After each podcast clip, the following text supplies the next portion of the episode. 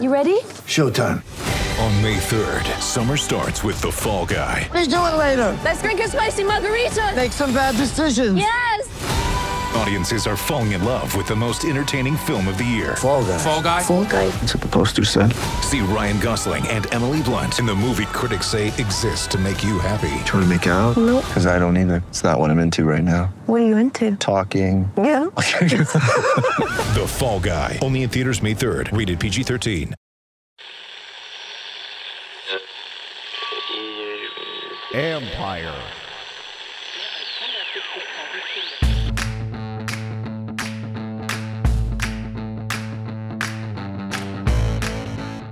Hello and welcome to my podcast.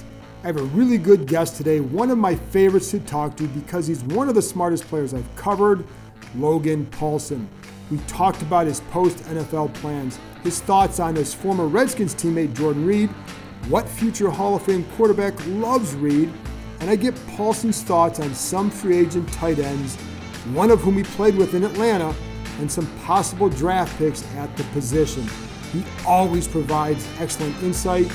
And then I answer your podcast questions. One of the topics is Trent Williams, there's one on Bryce Love, and more. But first, my conversation with Logan Paulsen.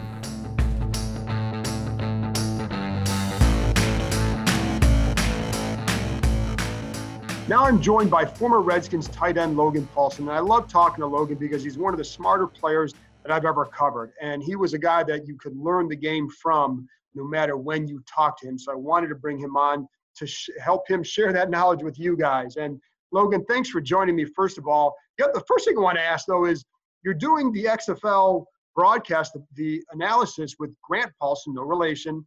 But I'm just curious how you're enjoying that so far. Um, you know, that has actually been uh, a ton of fun for me. You know, it's been a, a, big learning experience, kind of a steep learning curve in a way. You know, like you kind of, uh, or at least I've garnered a, a, larger appreciation for how tough that, you know, that skill is to learn and acquire.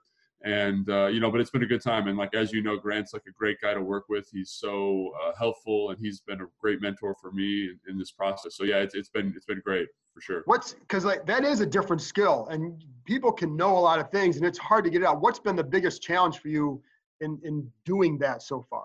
Yeah, I, I think kind of like picking uh, picking your topic and like something you can get it expressed in like you know uh, ten seconds.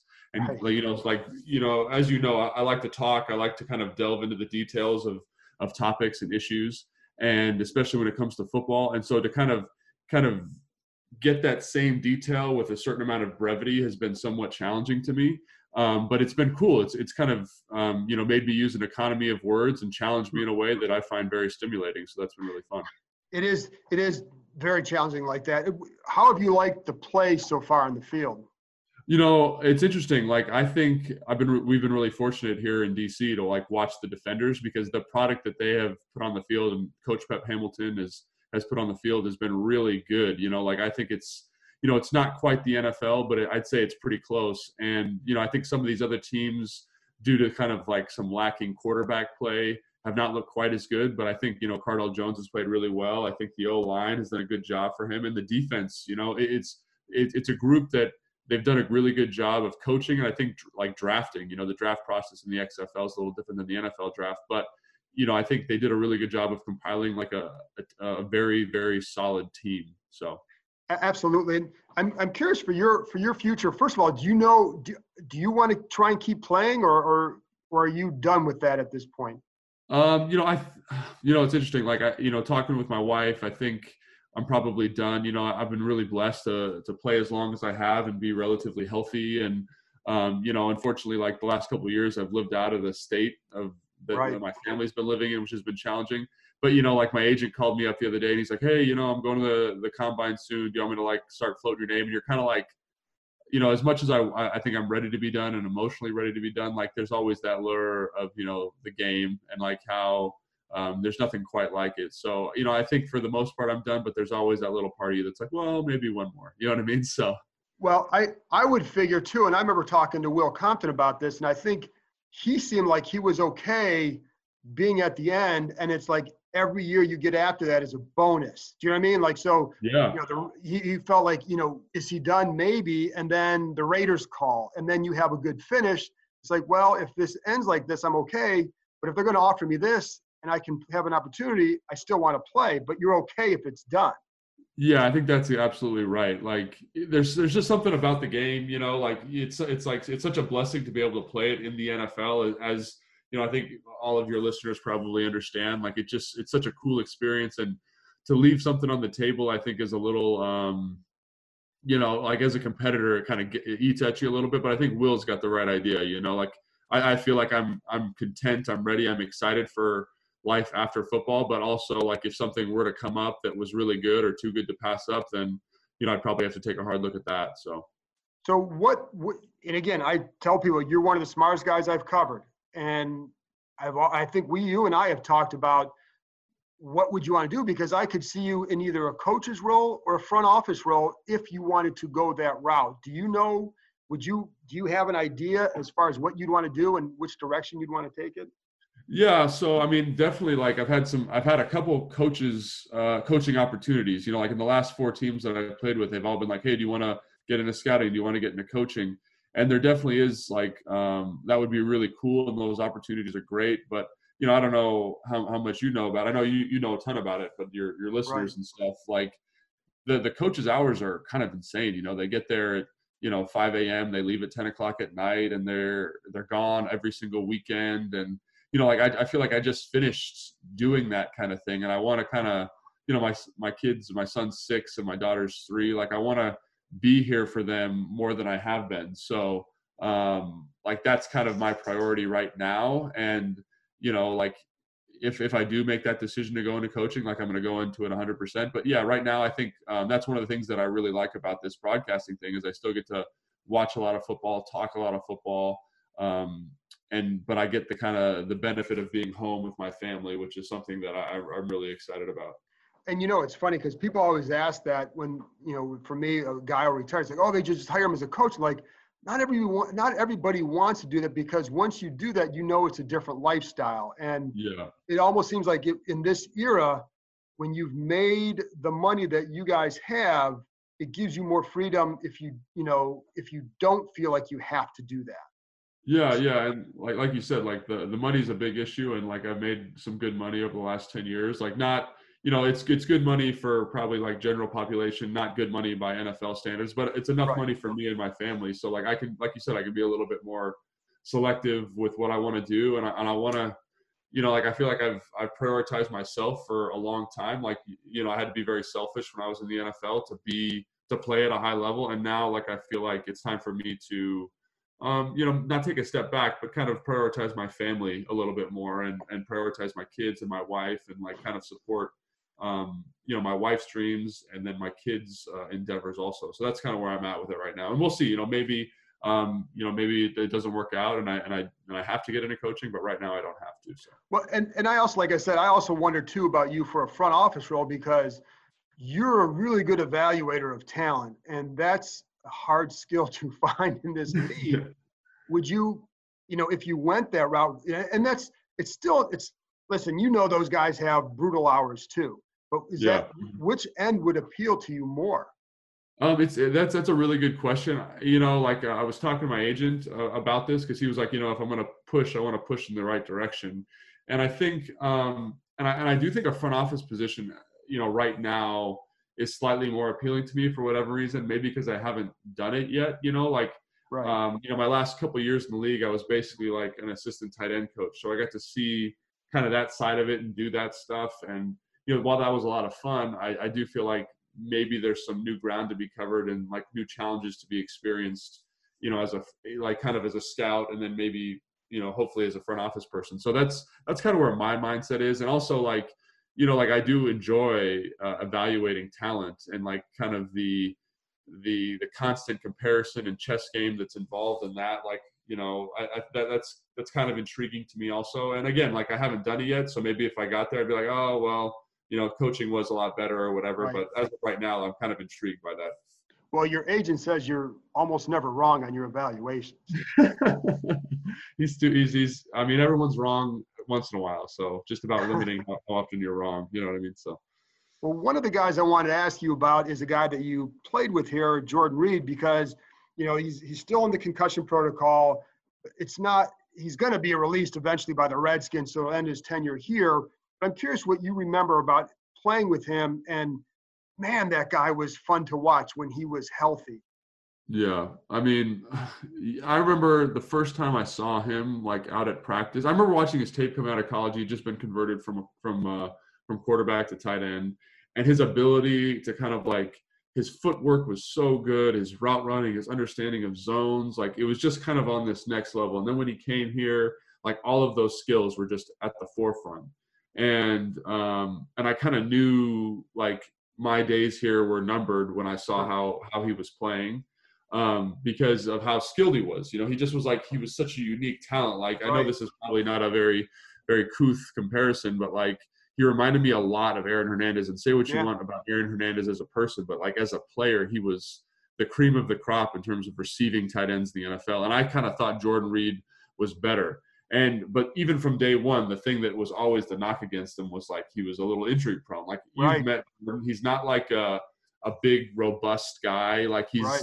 You know he weighs 245 but it's kind of like a thin 245 like he's, Right. he's got skinny joints and um, he's not like he's not built like a big person. And i think that was something that was always going to be an issue for him. And like i kind of thought oh well they'll find a way to manage him. They'll find a way to get him in the game. And and um, unfortunately that never took off the way that i that never his career never got started the way that i that the way that I thought it should have. Like he had some good years, but I really Right. thought he was going to be like the best, you know, that ever Yeah. played. Like I, like I, you know, watching Kelce, like I, I think Kelce's great. I think Kittle's great, and I think that's the like the tragedy of Jordan Reed in a way. Like they pale in comparison to him as a route runner. You know what I mean? Yeah. And so um, I, I've always been like like a huge Jordan Reed fan and supporting and, and rooting for him the whole time. But it's just um, some guys just can't get healthy, and like that's not necessarily their fault. Like they're just built a different way than everybody else, you know. So and, and you know the demands at that position too, because it's like, well, you can use them as a as a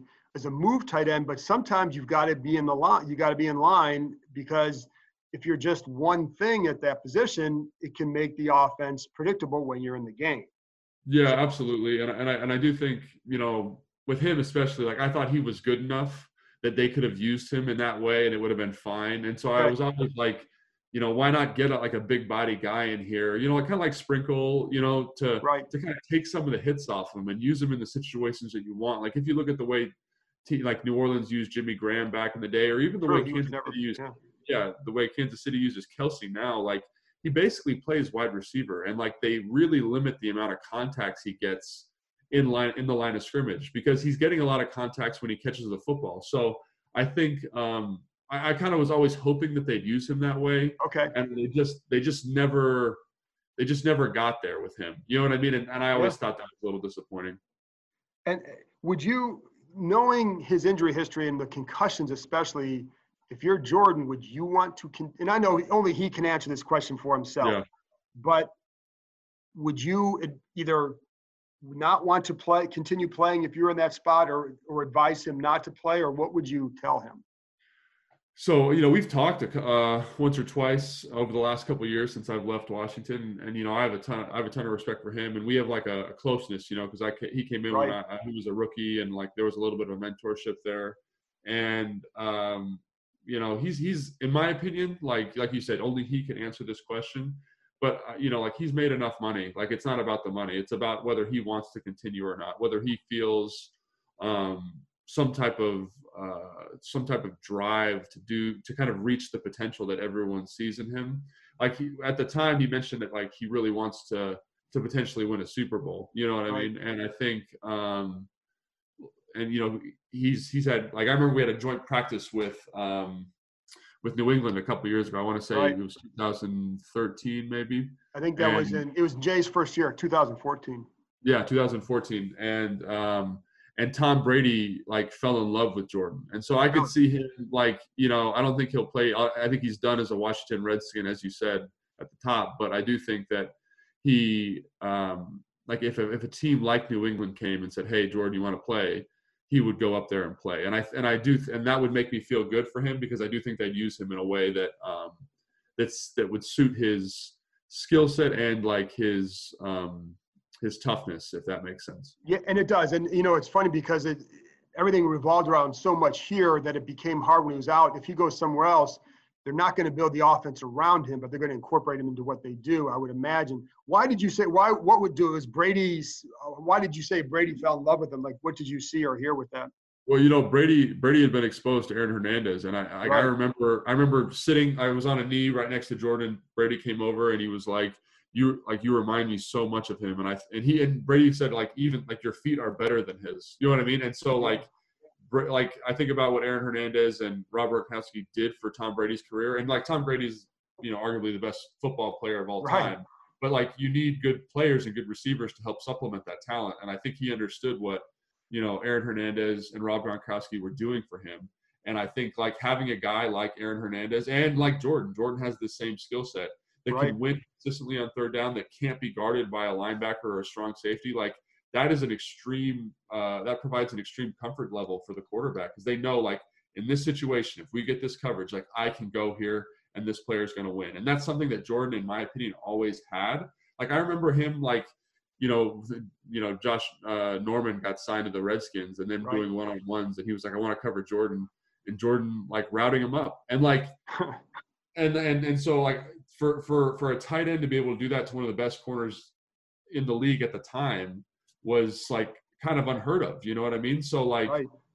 that skill set is so is so important, and I think Tom Brady recognized recognized that even then when you know Jordan was a very young player. So I, I could totally see them kind of you know rolling the dice because they have that reputation of kind of rolling Yeah. the dice on players with you know checkered injury injury history or checkered past. Not that Jordan has that, but the injury history definitely. the injury. And and with them, like there's less of a risk than if you were the Redskins keeping them at a ten point five million dollar, point three million dollar cap hit. So it's a little bit different. If you can get them on a minimum deal, it's like, and if he still wants to play, then it's different.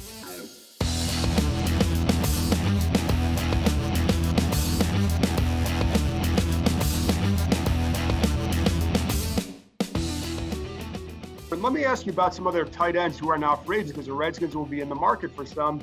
One guy you know is Austin Hooper. What is your evaluation of him?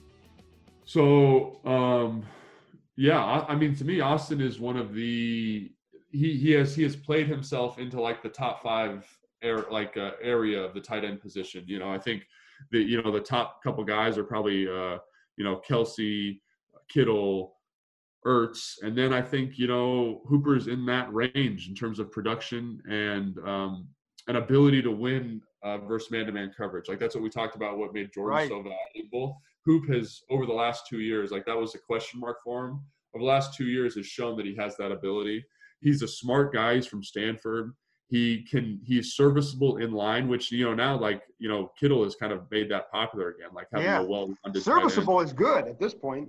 Yes, that's exactly right. And so, like, and I don't mean that in a, in a negative way. Yeah, I mean, no, I know. kind of to his credit because a lot of these guys, like Kelce, you know, doesn't really play in line. You know, um, you know, uh, Jimmy Graham doesn't play in line. Those guys, you know, Eric Ebron doesn't play in line anymore. Right. They don't have that skill set. And so to have a guy who can do, um, who can win on third down and can block a defensive end is is a very rare package these days. And he definitely has that. And you know, to me, like the the one, like he's just he's a little different personality, and um, you know, he fits in really well with the culture in Atlanta.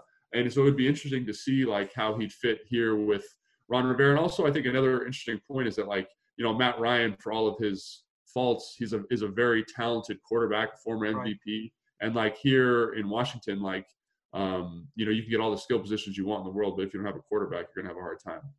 And and I think there's still obviously there's still some question about where Dwayne Haskins will go with his career. So you know, I Absolutely. mean, how how much do you think he'll look at that? Because you know, you always you got you know guys want to get paid, but when you're in a receiving position, whether a tight end or a receiver, how much do you think he'll look at a team's quarterback situation? so you know he, uh, austin and i have the same agent we talk fairly regularly and i've advised him on that specifically like it's not about the biggest payday it's about where you you feel you can get the most money and be the most consistent and like you see guys like i think a good example is like eric decker when he was in he's obviously the receiver for um, Right. yeah, when he was in Denver, had a very productive career, and then he ended up going to I think uh, uh, New York, and they didn't have a quarterback. Yeah, and he just kind of felt he just kind of disappeared, you know. And um, you have to you have to kind of be aware of, of that when you're when you're making those decisions, especially when you're a receiving player. Obviously, like money's money, and I think that's a big factor. Like if you look at Demarco Murray, like he went to uh, Philadelphia a couple years ago, Right. and like he he only liked running out of like the dot I like with a fullback, and they only ran offset run guns. So he didn't like his production dip but at least he he had that money. He was able to invest it, able to take care of himself with it. So I, I personally have advised Austin like to think about that. That's a big thing that I think he should think about. Um, I haven't specifically talked about Washington, but you know I do think that was something that I would encourage him and anybody that I've played with in the past to like think about critically. Like just know like this deal might look great on paper, but if you only play one year of it, like what is that worth for you? You know what I'm saying? So that, that I think that's a huge factor. Have you seen enough of Dwayne Haskins to offer anything about where you think he's going, or what, what do you think? So yeah, with Dwayne, I mean, I've watched uh, you know a fair a fair amount of them. You know, like not I haven't like studied him, but I've Right. watched them, and like you know we've talked about this a little bit before. Like to me, like everyone talks about his arm strength, and to me, like there's some other issues there that he really is going to have to work very hard on to get fixed if he wants to be a great player. I'm not saying that he can't be a great player. I do think he has the skill set to be a great player, but I do think like he needs to really work on his awareness in the pocket and his accuracy really and like you know there is some debate on how much you can work on that but if he needs to get that cleaned up a little bit you know like he needs to work on his anticipation his accuracy his footwork and those are things that i think guys can improve on but it is challenging and you're going to need to really like invest yourself and he's got a new offensive coordinator coming in and so you kind of wonder like I, I wonder you know i don't know him at all so I, I kind of my question would be like how good of a student is he? Like how quick is he going Right. to pick this offense up? Like those are factors that um like what kind of professional is he you know like he had that issue where he wasn't on the field for like the last play of the game uh, Right. um I, don't, I forget what game that was but you know like Right. those things you know they're not like that's not like a fatal issue but it does make you question if i'm like a gm or if i'm like another team or if i'm a coach like i'm i I wonder about his his dedication to his craft and i look at all the things he has to work on to all the things he has to improve and i say like does he have the work ethic um, to get there and again i don't know him and Right. you know some people say like i've talked to a couple guys in the building like ryan a little bit he says like he he, he does work he's a good preparer you know what i mean and or, he- or he's improving in those areas i should say Right. um, so you know it's really up to him and whether he get those things done Absolutely. So a couple other tight ends, Hunter Henry. Yeah, so Hunter Henry is a guy that I haven't watched a ton of. We just have, I haven't had like a lot of crossover with him, but I, I think he's he's very close to Hooper. I think he's probably a I don't know. I, I- again, I don't. I can't speak to this for sure because I haven't seen them. I haven't seen him in person. Like I know Hooper very well, and Right. I know how he moves and all that stuff. But he seems to be a really good athlete. He's like I remember watching his tape coming out of college, and I was like, this could go one of two ways. Either he could be a super consistent, great pro, or he's his skill set isn't good enough. And talk about a guy who's just grown up tremendously over the last three years, and like just kind of rode uh, the success he had in college and like into into his NFL career. Everyone kind of gives him a hard time for injury history, but you know he's played a lot of football. Like he only missed one year, and he's missed he missed four games last year. But like I don't think that's like that should be. I, I know GMs and teams will use that against him in terms of not paying him as much. But I do think he's a really good player. I think he's he's like kind of a football playing Johnny. You know what I mean? Like Yeah. maybe not the biggest or the fastest guy, but he's he's got really good savvy and he's a good athlete. And I think those things show up on tape when you watch him. Um, yeah, but so like the big criticism I've I've read about him and I've heard about him is that he's injury prone. But like he he tore his ACL in a preseason game. Like those things happen. This is football. You know, like Owen Daniels tore his ACL in his ninth year, and never, no one no one said anything about him being injury prone. But like you know, maybe because it's early in his career, he gets that knock against him. So I just I, you know, like obviously you don't want a guy to get hurt. You want him to be healthy. I think he has the potential to be healthy, like throughout his career. Um, it's just about whether you're willing to take the gamble after he's had an issue with his knee. You know what I mean? Absolutely. Um, Eric Ebron. Eric Ebron, man, this is a guy that I, um, I, you know, I like I watched his film come out of college. I evaluated him, and I didn't love him coming out. Like he seemed a little stiff. He seemed a little soft, and those things have kind of um, he, he couldn't play in line, and and like some people say, oh, he'll grow out of those things, but in my opinion, he hasn't really grown out of them. Like he had a he had a really productive year two years ago, but other than that, he's been you know kind of middle of the road, you know, and. Right. I think he's probably going to want like a big deal. I would imagine, just from what I've heard about him and his personality. And I, I just, to me, like, yeah, he's a good player. And you know, like the interesting thing about him and the Redskins, for example, is he he he would fit a role that Greg Olsen, him and him and Greg Olsen, to me, are very comparable. Like essentially, they uh, in Carolina they used Greg Olsen as a wide receiver quite a bit to kind of like Right. um, undress coverages and like get good matchups. And so Eric Ebron would be really good for that role. But Greg Olsen also played in, in the line of scrimmage. Now he's not the best blocker, but at least he's a willing blocker. Right. And I'm not sure that Eric Ebron is willing to block anybody. Like so Okay. he, he fits like he fits half of that equation really well. And the other thing about Greg that's I think really undervalued is he's a, he's tough. You know, you don't play 13 or 14 years in the NFL Right. not being extremely tough. And I'm not sure Ebron Ebron is that same guy. You know, I think that's Yep. like he's like poor man's uh, Greg Olsen, if that makes. All right, and Logan, I've already kept you longer than I probably thought I that I told you, but if I can ask you just a couple more questions about guys in the draft, because there's a chance if they don't get one of these tight ends that you're looking at a guy in that third, fourth round area. And I don't have you had a chance to look at many guys in this draft? So I, um, I've, looked at a couple guys. Like um, I know we talked a little bit about the kid from Stanford and the kid Right, from Colby Parkinson. Yeah, and so I, I, you know, we actually have the same agent, surprisingly enough. Him and then the kid from UCLA also. Devin Asiasi. Is it Yes. is, is that how you pronounce it? Yeah. Uh huh. Okay. Devin. right. Asiasi, Yeah. Just like Yeah. Yeah, absolutely. And so the thing that I think they they are both impressive in really different ways. Like um, Colby's a tall kid. He's a former basketball player. He's a good athlete. Like they lined him up out wide quite a bit. I don't know Right. if he's got that skill set for the NFL, but I think he has an opportunity to grow into a like you know he's think I think he's like 245 right now, and I think he's just he's just like a puppy. He's 20 years old. He's like he's got so much room for growth, and I think that's exciting if you're a coach. You know, you can get him in an NFL weight room. You can get him on, get him eating more. You can get him focused completely on football. Because you know Stanford, like you got to kind of you got to be a student also, which is not the case for a lot of these schools. And the the other thing that was really impressive about him when I went and worked with him was like he is so so so smart and so detail oriented. Like from a mental perspective, he is hundred percent ready for the NFL. And as a coach, like that is super exciting and super uh, assuring because you're like, oh, okay, like at least I know he knows what's going on. At least he knows how to be a pro. And so that's something that's really um, that I, that I, I really liked when I was working with him.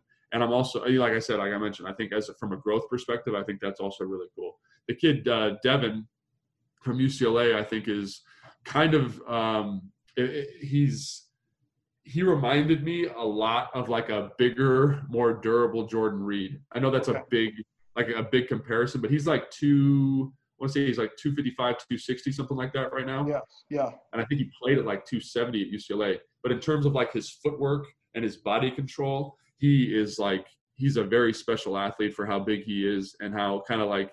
And I think one of the one of the great things about him is that like you know how Jordan is kind of this slight frame.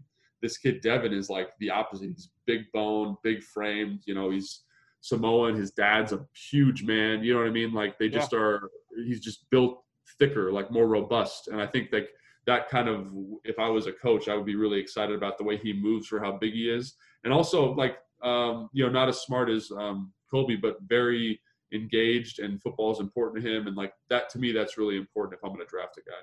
And just so people know, if I remember right, you were one of the ones who were pushing George Kittle before that draft, just as an example of your Yeah. evaluation skills, if I remember right. So that's correct, Yeah. isn't it? Yeah, no. So like I remember everyone was like, "Oh, he's gonna play fullback. He's gonna, you know, he'll just be a special teams guy." And I remember watching his tape and being like, "Are we watching the same tape? Like, this guy can like really, really run, and he's and he jumps, and he can, and he's super competitive. Like that was the thing about Kittle's tape. When you turn it on, like he didn't catch a ton of balls, but he was like physical and tough, and like and just played super hard. And like when you kind of have that you know that meeting of like a great athlete and a really competitive football player, you you have the potential to be something special. But again, I think one of the reasons that he slipped so far, Kittle slipped so far in the draft, is because of his injury history. People Right. get really really nervous about that kind of thing. Folks, now you can tell why I enjoy talking to Logan a lot and why he has a future in this business, whichever direction he goes. He's very smart. Logan, I appreciate you giving me so much of your time um, and providing the level of insight you just did. Thank you, man. John, thanks so much for having me on, man. Really awesome. After this break, I'll be back with your mailbag questions. What sort of quarterback do I think they should pursue? Why does Trent Williams want guaranteed money? And is this the most hope I've seen since I started covering the Redskins? I'll answer those questions in a minute.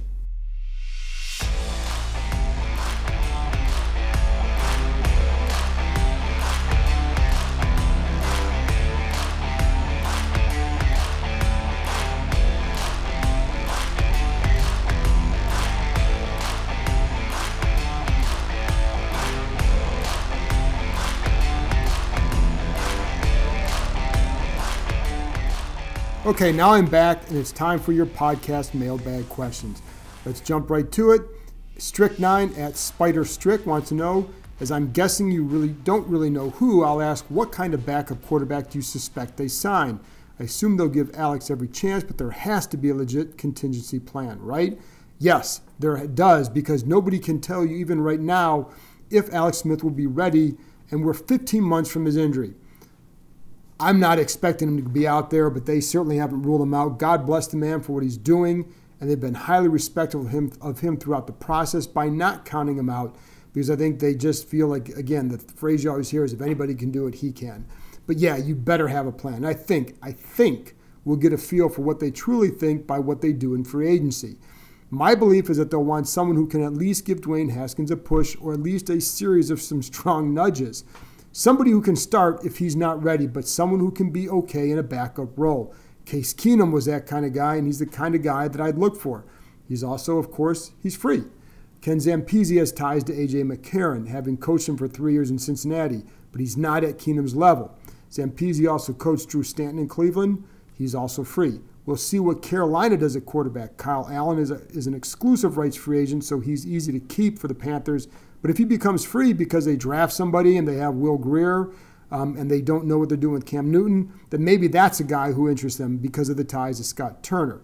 It's not a great spot to be in because of Smith's uncertainty and the size of that contract. I think the size of that contract will limit what you're going to spend there because even if you cut him, he's going to be part of that salary cap. Um, but again, let's see what moves they make because that will tell us quite a bit. But that's the level I'm kind of thinking they'll look at. I think it's been hard to get a great feel for that, but that's where I would lean right now. Um, Real Robert Anderson at the BMOC 95. Why would the team have to guarantee Trent's 2020 salary? As a vested vet, his salary is guaranteed if he's on the week one roster, right? Yes, it is. But if something happens before that point, it isn't guaranteed. And that's why players seek greater security, especially in the last year of a deal. That's why he wants it. Now, he could always choose not to report until the season begins. I can't imagine Ron Rivera wanting that sort of a distraction. I can't imagine that anybody listening to this wants that kind of a distraction. I can tell you nobody talking right now wants that either. I also think that with one year left, you could extend Williams. Before this past year, would anyone have batted an eye at that notion? No. So if they still want him around, and Rivera did reach out to him, he clear, and he clearly would have done so with Dan Snyder's blessing, then it makes sense to extend him as well.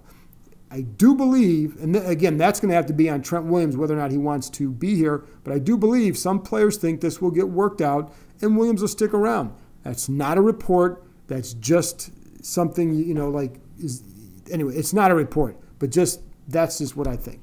It will not happen without money involved, but I think the fact that neither side said to heck with you is a good start. So now, to me, it's just about the scratch. And I think that will be easier to work out than all the other issues plus the money that they had to deal with in the past. We'll see. My feed at Go Jibs. So Joe Gibbs, whatever. Funny.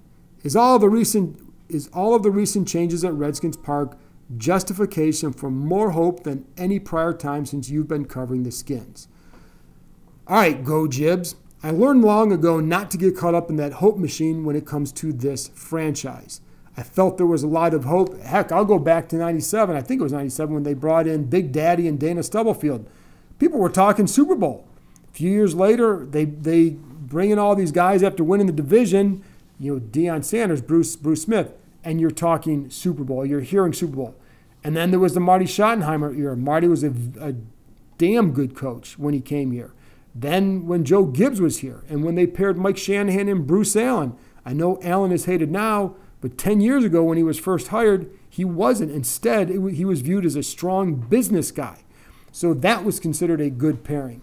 But this is the most I've felt in a while, I'll say that. Rivera is a good coach. He does not have the track record of a Schottenheimer or Shanahan, and certainly not Gibbs. But I think where the optimism lies is here. Snyder does not have his guy involved in the operation of the team. There's no Vinny Cerrato, whom I always felt would hold the Gibbs regime back. There's no Allen anymore, who turned into someone that thought he knew a lot more than he did about the football side of things. Cerrato and Allen had Snyder's ear, unlike anybody else.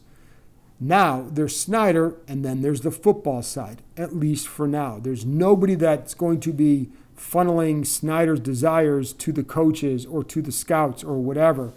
The, those guys are gone. So we don't know what Rivera will do with all the power that he has now and how it will go. But Snyder's lessening role is a good thing. I think that's where you can have that hope as long, as long, as long as it continues. And but like I said, you guys have been burned by all that hope machine before, and I don't want to sit there and tell you that it's the that it's the most. I just think they're coming out of a very dark period, and so it's probably been one of the darker periods they've had. And I think that's where, and it was a you know, I think that's where you get that level of hope is you're coming out of that. You've got somebody established coming in, and it's a different setup. And I do like. I'll tell you this. I think another good sign for the hope is having a guy like Kyle Smith involved in, in, in an expanded role in the personnel side.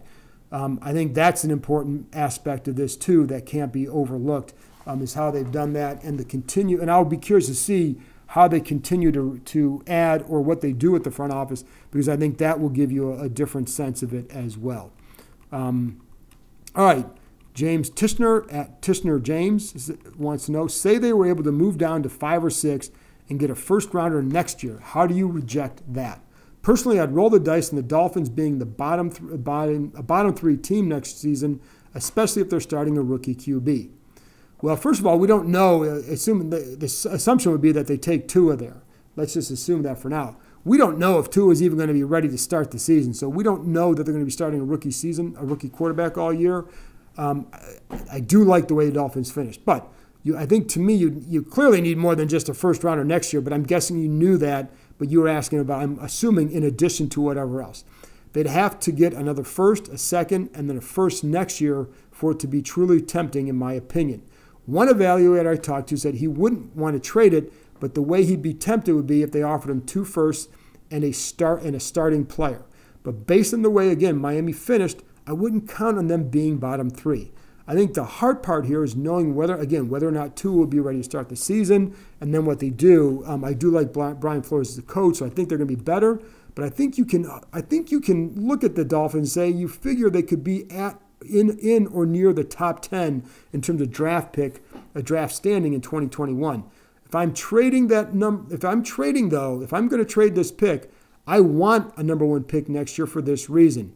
If Dwayne Haskins doesn't progress the way they need or hope, then you have more ammo to move up in 2021 for a quarterback. You can almost already anticipate two players who would be top picks in Trevor Lawrence and Justin Fields. There are always others who come out of nowhere. There, that's been the case in each of the last few drafts.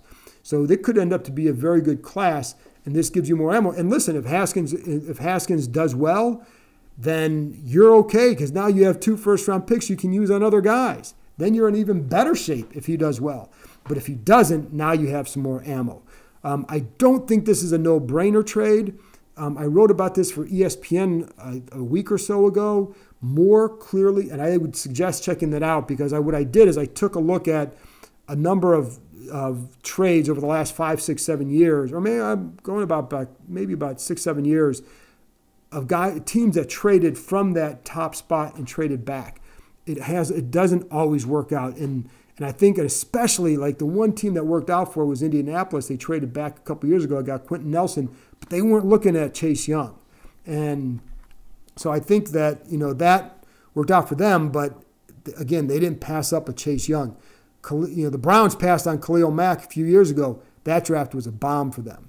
Okay, the, the 49ers didn't pass on Nick Bosa last year. That worked out well for them. But having said that, the Niners really didn't have an option to trade because there was no other quarterback there to really tempt anybody to move up and do it. If Kyler Murray had fallen to two, then they're trading, but then they don't have Nick Bosa. So, you know, I, but that's, but again, my, my point in saying all that is more doesn't always equal better or greater. The Redskins need elite talent. The way I trade is if they don't view Chase Young as being that much better than, say, a Jeffrey Okudah or an Isaiah Simmons or whomever else they might want to draft at five or six. Otherwise, get elite players. All right, Nats fan, at Nats fan underscore 101. When is Jordan Reed going to officially be released? It sounds like when he's cleared. Thing is, it doesn't matter all that much. I spoke to someone who knows this stuff really, really well, and he told me that the Redskins don't need to release him with an injury settlement. He already collected his money for the season in which he was hurt, which of course was 2019. Now, if he's released before he passes a physical, he's entitled to injury protection. However, and this was explained to me, none of his base salary is guaranteed this year, which means he's not entitled to a $1.2 million injury protection as spelled out in the CBA. Again, because it was a 2019 injury and it does not affect his 2020 salary because it's not guaranteed. But because he signed through 2021, he's entitled to extended injury protection at a max of, I believe it's 660,000. So there's not much benefit to them necessarily in waiting based on what I was told by again someone who really really knows this stuff, but I think that's what they're waiting for. So and it does save them a little bit of scratch um, I don't know what Reed is going to do beyond that. I think it's an interesting thing to watch. Um, let's see, we got two more here. I'll try and go quick. Dave Pedigo, I think it is, at Dave Pedigo. Assuming the Redskins draft Chase Young, what is the next biggest need on defense? Inside linebacker, safety, or corner? I think it depends on what they do in free agency, of course. Do they sign a corner? How many? That to me is the next biggest thing because third down is such an important one. You get the pass rush solidified, and then you need the coverage. The rest will fall into place. I would put safety high on the list just because Montae Nicholson has not been good enough to overcome other things, whether it's durability, whether it's just the play, whatever. And then there's all there's uh, there's been a couple off-field things as we know.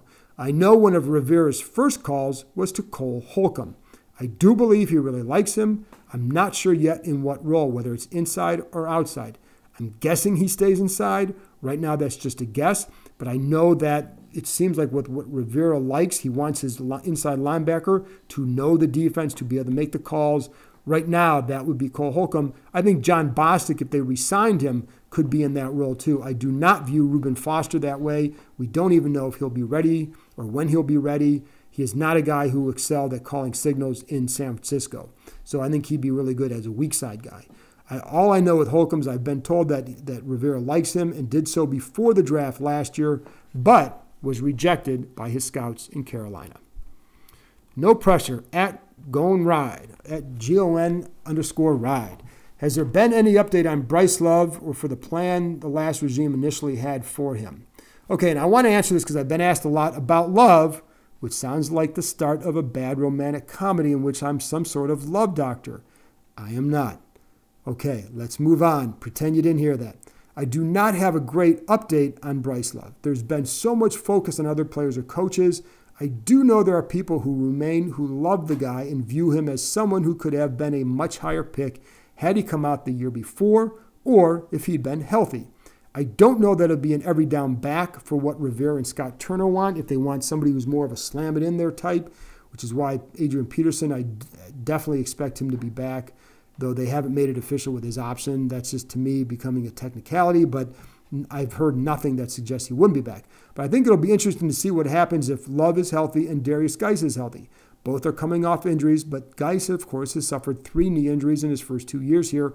And I know some wonder about how the fact that he's a violent runner, how much will that limit his durability going forward? Um, I think Love could also fill a third down role with Chris Thompson possibly gone as a free agent. Now, I think Love would have to work on some things there, of course. I don't know that he could come in and do it right away, um, but I do think he has that skill set.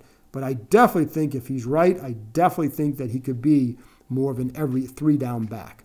It does help Love that Randy Jordan, the running backs coach, remains. I know he was high on him too. Okay, well, that's it for this week. Thank you very much to Logan Paulsen for being so generous with his time with me, and thank you for your questions and, as always, for listening.